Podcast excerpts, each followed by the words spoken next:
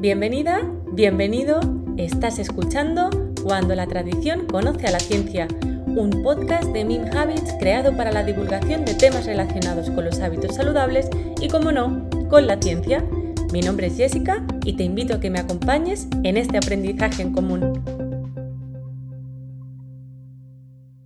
Hoy hablamos con Gemma Solá, experta en dietoterapia integrativa, eh, en patologías autoinmunes y en psiconeuroinmunología clínica. También tiene un máster en medicina ortomolecular. Así que bienvenida, Gemma. Muchas gracias. Ya tenía ganas de tenerte por aquí.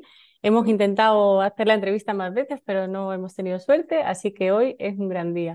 Em, a ver, Gemma, para empezar la charla, yo creo que sería muy interesante empezar a hablar de qué es la psiconeuroinmunología o lo que es lo mismo la PNI, ¿no? Que tú eres especialista en esto, que nos cuentes un poco en qué consiste, por favor. Bueno, la verdad que es una gran disciplina y con un enfoque científico y que establece un entendimiento integrador funcional de los sistemas que conforman nuestro organismo. Eh, propone un modelo de salud que incluye aspectos como la nutrición eh, desde un enfoque evolutivo, la importancia del ejercicio físico funcional, la terapia emocional que es básica y un estudio profundo de la fisiopatología de los trastornos de salud. ¿Qué, aporta la PNI, ¿no? la psiconeuroinmunología clínica, que tardamos un año en aprendernos este nombre?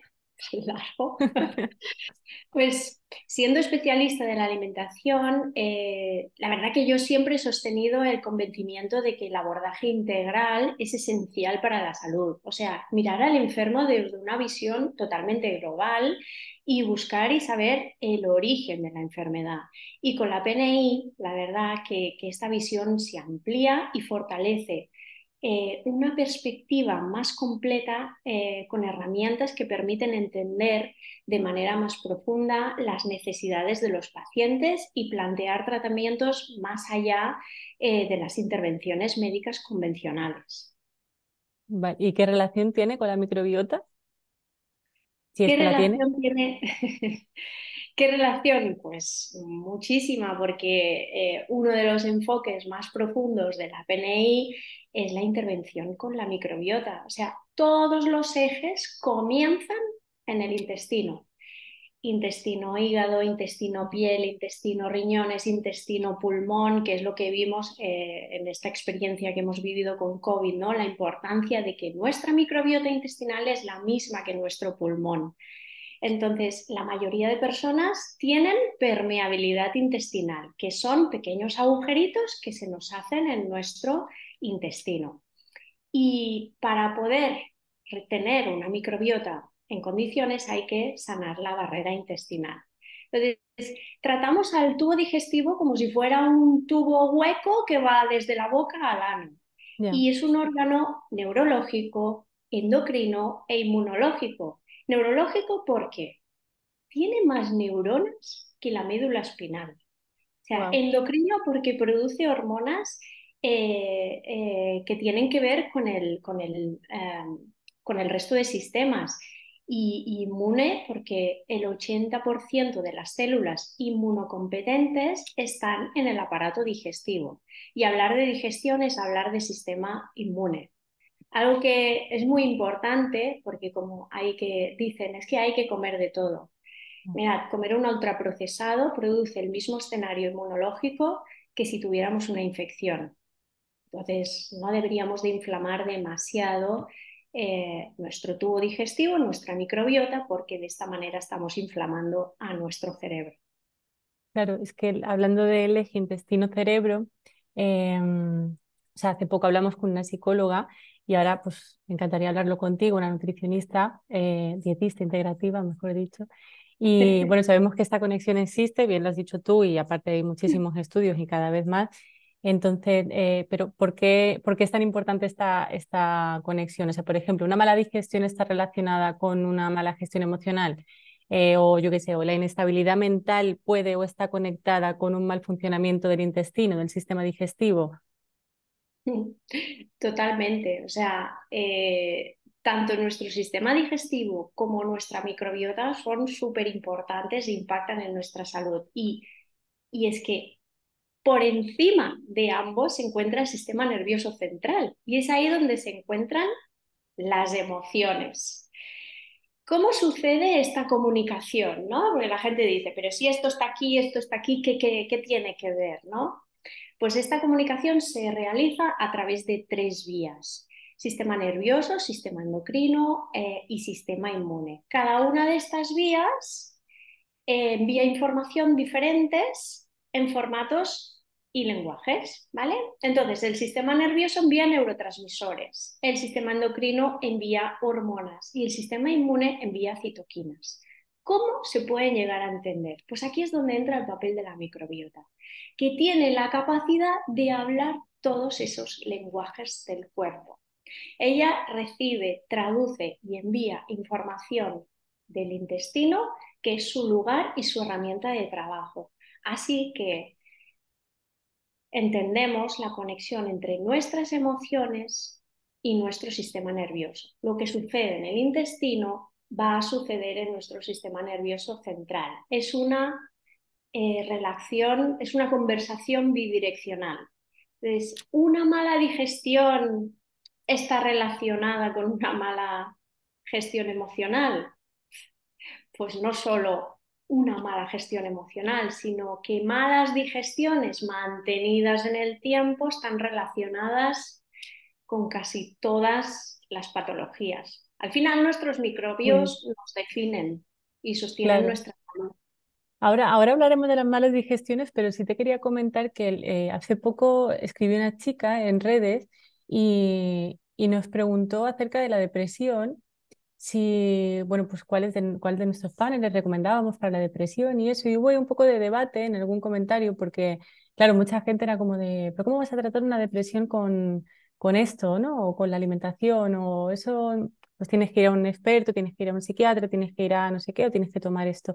Entonces, claro, me pareció muy curioso porque todavía a día de hoy hay muchísima gente que no sabe la conexión que hay tan fuerte eh, en, esto que estamos hablando, ¿no? en eje intestino-cerebro, y lo mucho que te puede ayudar un cambio de alimentación, un cambio de hábitos alimenticios en tu, en tu estado anímico y en tu estado emocional, porque o sea, tiene, tiene todo que ver y es súper interesante que se sepa que se hable más de esto, mm, más que nada porque hay muchísima gente que está tomando muchísimas pastillas, por ejemplo, que no le están haciendo ningún bien, en parte, no, no soy experta en eso, pero sé que seguro que se beneficiarían, ya no estoy hablando de curar, estoy hablando de beneficiarse a través de la alimentación, de eso estoy completamente segura. Eh, no, sé, no sé qué opinas tú de esto. Em, mira, el hecho de... Mm, es cierto que un problema de inestabilidad mental, ¿vale? Eh, tiene muchas variantes, es multifactorial, pero lo que está claro, y es súper importantísimo entender que eh, la alimentación va a impactar en, tu manera de pensar. O sea, a día de hoy um, hemos generado, hemos, hemos creado, yo, yo siempre digo que como especie somos un fracaso, porque hemos dejado de tener nuestras funciones básicas, hemos dejado de saber hacer las cosas y hemos dejado de saber comer. Nos hemos dejado seducir por productos de la industria alimentaria que están cargados de azúcares refinados, un montón de conservantes, nos han hecho creer que es que hay que comer de todo, no, perdona, comer de todo de lo saludable, porque a día de hoy comer saludable está señalado y eres raro. Entonces, ese hecho que ha producido diariamente, porque puntualmente yo bebía Coca-Cola el domingo un vaso, ahora la mm. Coca-Cola está en la nevera de las personas y como eso, pues muchas otras cosas. ¿Qué hacen mm. este tipo de producto y este tipo de alimentación?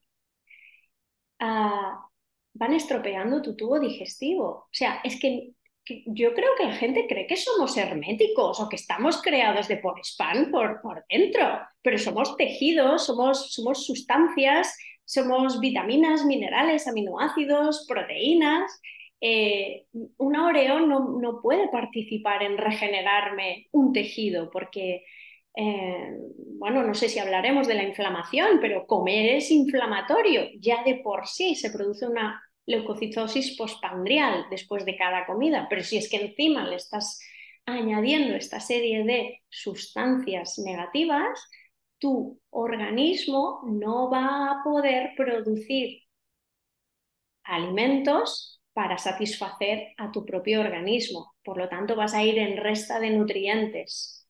Y esa resta de nutrientes lo que va a hacer es que no vas a producir neurotransmisores para que tu cerebro esté tranquilo. Y se sabe que el azúcar, la sobredosis de azúcar, genera sobreexcitación al cerebro y es un circuito de recompensa súper rápido que él te va a pedir. La gente dice, es que me lo pide el cuerpo. No te lo pide el cuerpo.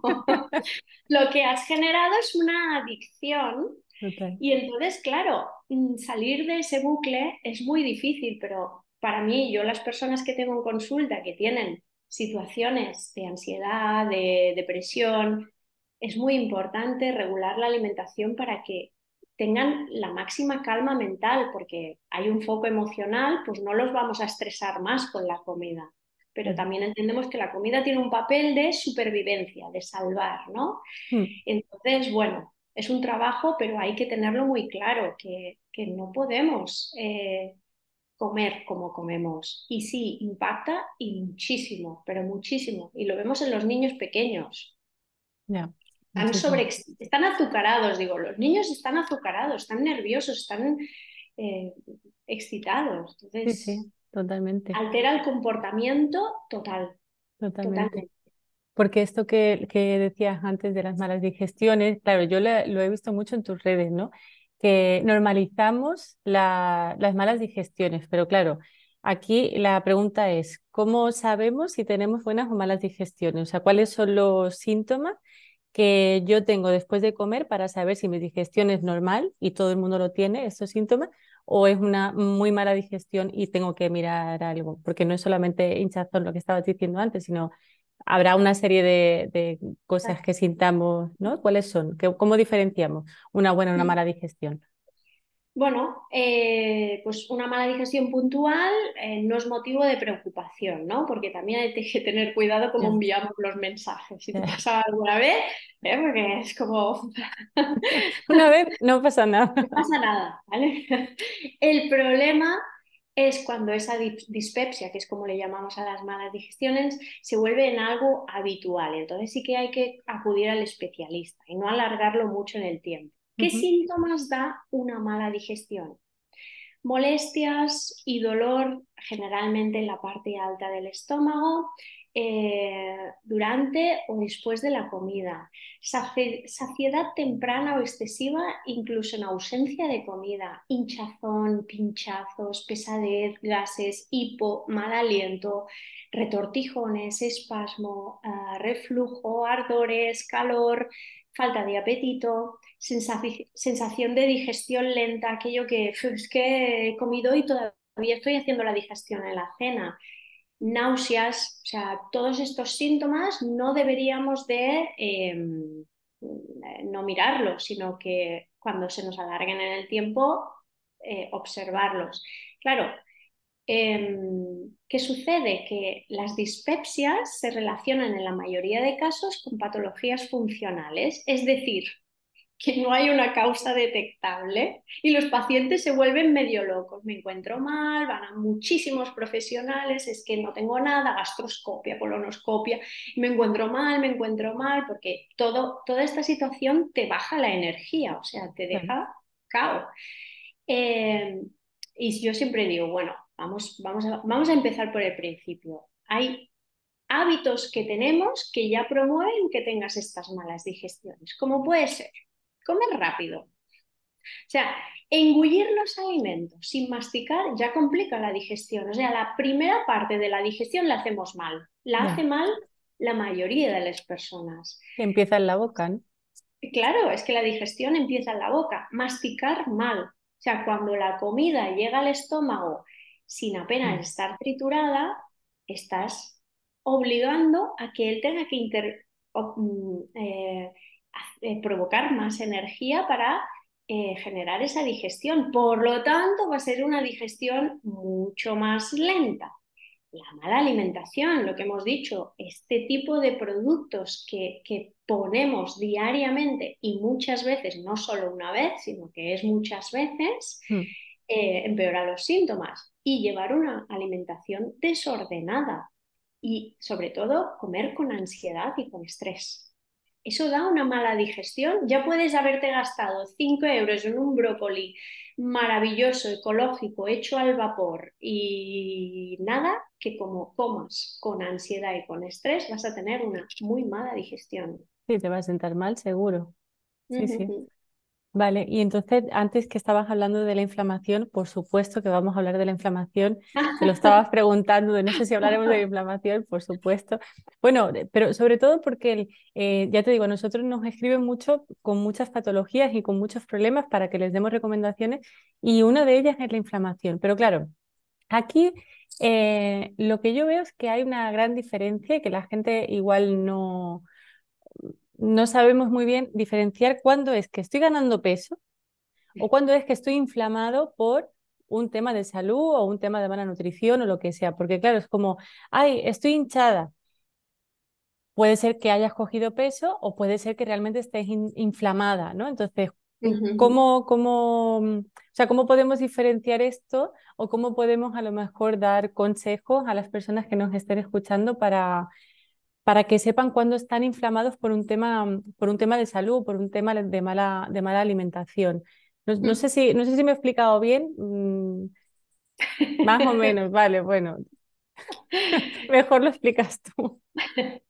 Bueno, es que este tema, uf, madre mía, con el, eh, me hace mucha gracia que cuando eh, dietistas ¿no? y nutricionistas estamos intentando cambiar el paradigma de lo que son los hábitos saludables y alejarnos de la cultura de la dieta y entender que el sobrepeso es una consecuencia de muchas cosas, eh, la gente te dice que sí, que sí, que quiero hábitos saludables, pero lo primero que les dices, no te peses, porque estás inflamado, ¿no? Entonces se les hace un cortocircuito, ¿no? Y además muchas mujeres te lo dicen, no, si yo solo tengo barriga, yo no tengo nada de brazos ni de piernas, quiero adelgazar de la barriga. Bueno, no se adelgaza de un lugar concreto, eso para empezar. Pero eh, explicarles lo que es la inflamación cuando en realidad venimos de, no, yo quiero perder peso,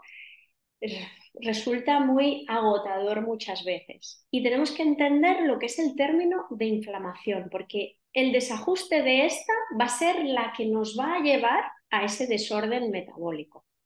La inflamación en sí no es mala, es no es un proceso dañino, sino que es un proceso natural que nos ayuda a defendernos, a curarnos de multitud de daños. Entonces, sin inflamación moriríamos. Gracias a ella, pues, por ejemplo, vamos a ver, una inflamación evidente, ¿no? Tú, te das un golpe, eh, te das un golpe, no sé, un año, un, chichón y te sale, boom, un bulto, ¿no? Se produce una inflamación evidente.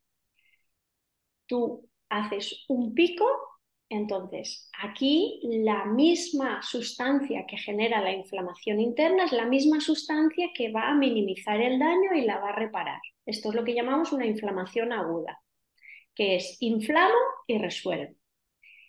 Pero ¿qué pasa? Que si yo, vamos a ponerlo en las digestiones, ¿no? Yo debería de saber hacer una digestión es un proceso inflamatorio necesario porque interviene el sistema inmunitario y muchas otras cosas. Para ver que vienen cosas de fuera y tengo que estar alerta para que no se me cuele nada dentro de mi organismo y me pueda llegar a hacer daño. Se va a producir esa inflamación pequeñita de la barriga. Ya está. Pero al rato se va a resolver. Cuando eso se mantiene en el tiempo, porque comemos en exceso, tenemos mucho estrés, eh, la alimentación no es la correcta, esa inflamación no se cursa adecuadamente y se nos junta con la siguiente ingesta. Por lo tanto, yo me estoy manteniendo inflamado en el tiempo sin resolución. O sea, lo que necesita una inflamación es resolución. Si yo como continuamente no le doy resolución a esa inflamación. y es importantísimo que el tubo digestivo descanse. Eh, si no se produce, todo eso va a llevar a que tu flexibilidad metabólica, que todo el mundo dice, yo es que tengo el metabolismo lento. No tienes el metabolismo lento. Lo que has perdido es la capacidad de resolución. Y tenemos que volver a regenerarla, que con eso eh, pues hay una herramienta maravillosa que se llama ayuno, eh, que nos ayuda a resolver la inflamación.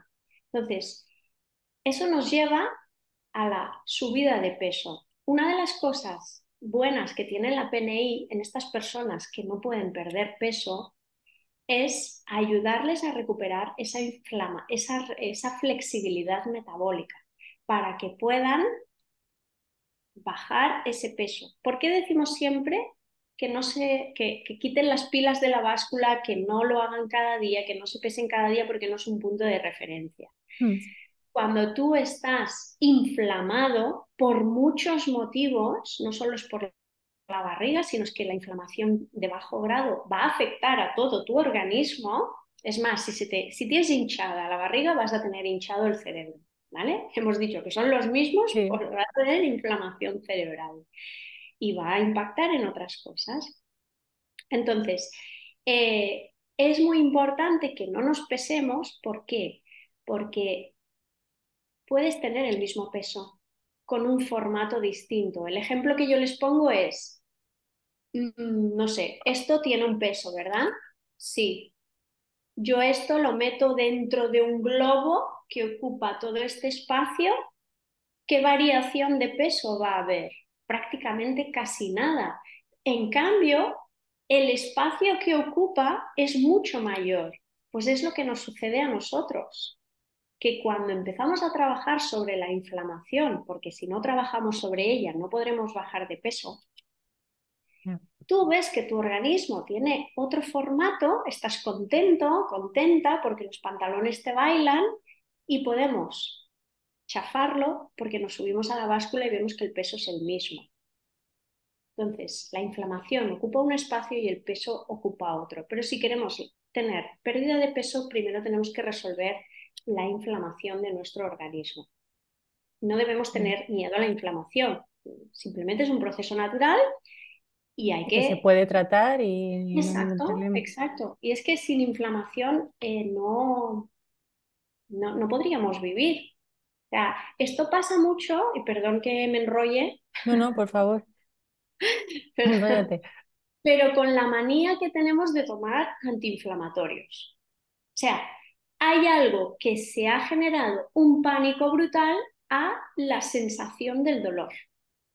Cuando tú tienes eh, un, golpe, en muchos casos, si, si es eh, muy desagradable el dolor, entonces sí que hay que tomarlo, pero es que en la mayoría de casos es innecesaria. Y tomar un ibuprofeno lo que hace es retrasar el proceso de curación, además de dañar nuestro estómago, nuestro intestino, el ibuprofeno es un inhibidor de la producción de prostaglandinas, o sea, es un saboteador del proceso de recuperación. Y que nos quede claro que el dolor es parte del proceso. Y ahí es donde vamos con las lesiones de repetición, que es una inflamación crónica de bajo grado. Hay gente que no puede incorporarse a, los entrenos, al pádel, a lo que sea, porque eh, el hombro, porque la rodilla, porque no se me acaba de curar. Bueno, a veces hacemos un abuso de estos fármacos porque en el personal, en el profesional que me lo recomienda, me dice que quizá antes de que me dé el dolor, porque me hace sentir pánico de que el dolor es malo, ya me lo tome. O que si siento un poco de molestia, ya me lo tome. Y estás inhibiendo una respuesta natural del cuerpo aparte de, intoxicar a tu hígado, a que ese proceso de curación no, se, no, suceda de manera natural. Es como un resfriado. O sea, si tienes un resfriado y no tienes fiebre, como los niños pequeñitos, yo siempre digo, pero el niño tiene fiebre para que le estés dando la medicación, el niño se mueve, está contento, sí, está un poquito, pero es normal. Pues nosotros lo mismo, si yo mm. incluyo ciertos fármacos y saboteo mi proceso natural de curación, eso va a ser un desastre. O sea, es que es un desastre y es porque nos hacen tener miedo a sensaciones naturales del cuerpo. El dolor forma parte de un proceso de curación y luego hay grados de dolor. Si es muy heavy, entonces sí, pero es que en la mayoría de casos hay gente que hay una nube y ya se toma el ibuprofeno por si me va a dar dolor de cabeza. Entonces nunca vas a tener capacidad de resolución y eso al final, eso sumada con otras cositas, parece una tontería, pero va mermando tu sistema inmunitario, tu flexibilidad metabólica, tu capacidad de resolución.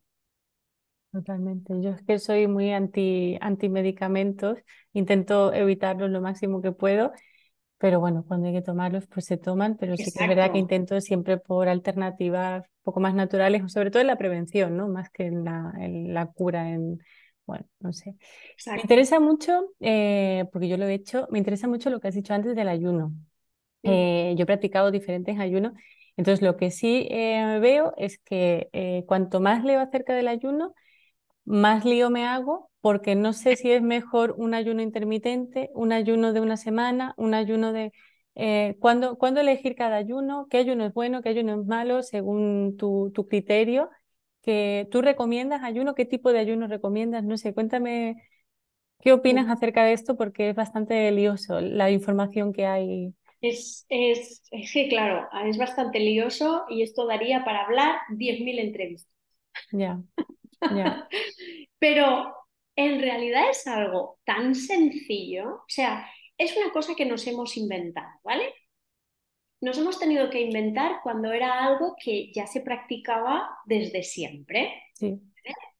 Entonces, ¿qué sucede? Pues, pues eh, simplemente yo digo, yo lo uso muchísimo en consulta, es una herramienta brutal y que favorece y da muchos beneficios al cuerpo. Eso sí, dejar claro, hacer ayuno no es dejar de comer, es simplemente reducir la cantidad de ingestas, reducir la cantidad de veces que comes. ¿Vale? Porque cuando dices ayuno, la gente se pone las manos en la cabeza. dejar más espacio, ¿no? Entre una comida y otra. Simplemente es eso. Es que otra cosa a la que nos han hecho tener miedo, tener hambre nos hemos enfocado en, nos han inculcado en distribuir la carga calórica durante todo el día, está todo el día comiendo, comiendo, comiendo, y eso al final lo que haces es una inflamación durante todo el día porque el cuerpo necesita ese espacio de descanso entre comida y comida. Pero como solo nos hemos centrado en la comida, pero ¿y todo lo que pasa en el cuerpo cuando ya no comemos? Pues pasan cosas brutales. La gente no es consciente, pero cuando tú estás haciendo la digestión, esa energía se necesita y además no te estás dando cuenta, pero estás implicando a tu páncreas, a tu hígado, a tu estómago, a tu intestino, a hacer, a gastar energía en esa situación. Mm. Pero metabólicamente, cuando dejas de comer, se producen otras cosas que se llama detoxificación y regeneración. Entonces, un ejemplo que le digo eh, que es muy evidente. ¿Tú comerías en un restaurante sin que hayan limpiado los platos entre servicio y servicio? ¿Les han pasado un agua? ¿A qué no? Es lógico que después de una comida de un restaurante dejemos que limpien y ya volvemos a ir, ¿no? sería desagradable. Pues eso es lo que le estamos haciendo a nuestro organismo. ¿Qué tipo de ayuno? Pues volvemos a lo de antes. Hay que tener intuición, hay que ser intuitivos. para empezar ayuno eh, hay muchos formatos. Mm. Eh, los formatos más largos, 24, 48, 72, tienen que ser dirigidos por profesionales porque son por cuestiones de salud X. Pero el de 12, 16, 14, que es el más habitual y es el que casi todo el mundo practica sin darse cuenta, porque cuando te vas a dormir estás ayunando, ya está. Entonces, una manera de empezar, adelanta la cena y desayuna lo más tarde que puedas. Ya está, empieza por ahí. ¿Cuál es mejor, cuál es peor? Ninguno es mejor, ninguno es peor. La pregunta es, ¿en qué situación estoy yo para empezar a hacer eso? Y y no hay que cogerlo como una moda, hay que cogerlo como una herramienta más y hay que entender que tener hambre es normal. O sea, el hecho de, no, es que llego a la cena, es que yo llego a la cena con hambre. ¿Y cómo quieres llegar a la cena? ¿No? y que parece que el hambre sea mala. El hambre no es mala, es la interpretación que le estás dando tú al hambre. Entonces, el hambre es algo también muy necesario y que necesitamos recuperar. Bueno, también está a la inversa, ¿no? De, hay que comer porque es la hora de comer. Ya, pues que no tengo hambre, ¿no? Pues que es la hora de comer, ya luego no vas a poder comer. Como, jolín, vale, pues como sin ganas, ¿no? Así de gente. Y qué desagradable es comer sin hambre. Ya. Estas personas que, que, que tienen una patología, estás tomando ciertos fármacos que les inhiben el hambre, lo pasan fatal. Es que no sienten el gusto de nada, eh, lo pasan muy mal. Entonces, el hecho de, de comer con hambre es un placer y es un placer que nos están haciendo sentir que es malo y no es para nada malo. El problema es cuando tú inhibes ese hambre porque no puedes hacerlo. Ostras, y entonces un ayuno debe ser algo intuitivo a las necesidades de tu cuerpo, que recuperes el mm. hambre, la saciedad, en qué, cuánto te has movido hoy, tiene que ir compensado no, mm. no algo forzado, porque si lo fuerzas al final no vas a tener todos los beneficios que ofrece el ayuno y ofrece muchísimos, muchísimos, muchísimos. Totalmente. Yo es que soy muy pro ayuno, la verdad. Bueno, pues ya como, como queda muy poquito, eh, lo que sí te quería preguntar, porque fíjate que las veces que he hablado con nutricionistas siempre le pregunto, oye, ¿qué recomendarías, qué consejos darías para eh, qué debemos comer? Entonces, a mí me, me, gustaría, ya que lo has comentado antes, lo de eh, comer despacio, la, la, digestión empieza en la boca, mi, mi, pregunta final es que dieras un consejo, o, lo último sí que te, que te, quiero comentar es que dieras un consejo para em, recomendar a la gente cómo debemos comer, no qué debemos comer, sino cómo debemos comer. O sea, todo el tema de, de pues, la sobremesa, de comer con aparatos electrónicos, todo eso, eh, danos algunos consejos para mejorar esto y en consecuencia eh, la digestión, supongo. Eh, es, es, curioso porque comer es un placer y todo el mundo lo hace deprisa, de pie, sin masticar, ¿no? Todo el mundo me encanta comer. Yo pienso, pues no me lo creo, porque mm, comer es una parte más del día, ¿no? Y entonces deberíamos dejar de vivir en piloto automático y aunque no lo creamos, el organismo recibe en mejores condiciones los alimentos que se comen de manera tranquilos, sin padecer estrés, sin distracciones. Entonces, tener la tele, el móvil, la tablet, ya va, ya va a desvirtuarte de enfocarte en la comida y vas a comer más de lo necesario. Entonces, eh, practicar el mindfulness antes de comer te ofrece millones de ventajas. Simplemente tienes que hacer dos, tres respiraciones, intentar evadirte, quitarte cositas que te estén distrayendo. Entonces, el momento de la comida importa muchísimo y debemos apostar por una nutrición consciente, porque es que ya te digo que el mejor protocolo de alimentación, de suplementación, eh, si vas con un estado nervioso a comer, te lo cargas es, imposible. Entonces, la duración media de una comida oscila entre los 20 y los 30 minutos. Debemos masticar, dedicar tiempo a masticar y tragar, percibir los sabores, la textura, la consistencia, o sea, el alimento procesado en cada bocado, hará que la comida nos siente mucho mejor. Eh, y, y es importantísimo que empecemos a hacerlo para otorgarle el tiempo que necesita antes de comer, tómate un respiro, siéntate tranquilo, elige pues, un menú variado, equilibrado, que te guste, eh, comer despacio, saborear, observar eh, los pensamientos que vienen, no darle más importancia de lo que tienen, porque el cerebro no identifica real o irreal. Entonces, cuando te sientas satisfecho, para, no tenemos por qué acabarnos lo que hay en el plato. Y y debemos plantearnos que comer es una actividad del día que debemos otorgarle su merecido tiempo. súper importante. Importante, dedicarle tiempo a, claro, a las eh, cosas importantes, no valga la redundancia. Forma parte, o sea, de nuestra vida y es a lo que menos le queremos dedicar tiempo. No queremos cocinar, no queremos y quieres alimentarte bien, pues tienes que cocinar, lo siento. No, eh, comer bien no implica horas de cocina. Yo tengo poco tiempo, yo no estoy 10.000 horas en la cocina. Hay que aprender, ¿no? Totalmente. Bueno. pues con estos consejos, Gemma, yo te agradezco mucho porque creo que todo lo que ibas diciendo cada vez estaba como más enganchada escuchándote porque a mí me interesa mucho este tema, me gusta mucho, me gusta mucho también todo el tema de alimentación. Tengo montón de libros de eso y es un tema que me apasiona. Así que me ha encantado este, pasar este ratito contigo, que nos cuentes todas estas cosas súper importantes y súper interesantes. Eh, creo que estás en consulta, así que te dejo que sigas trabajando tu día de hoy. Mil gracias por este rato y pues nada, seguiremos ahí en, mirándote, viendo tus vídeos en redes sociales y siguiéndote. Así que nada, mil gracias. Un beso.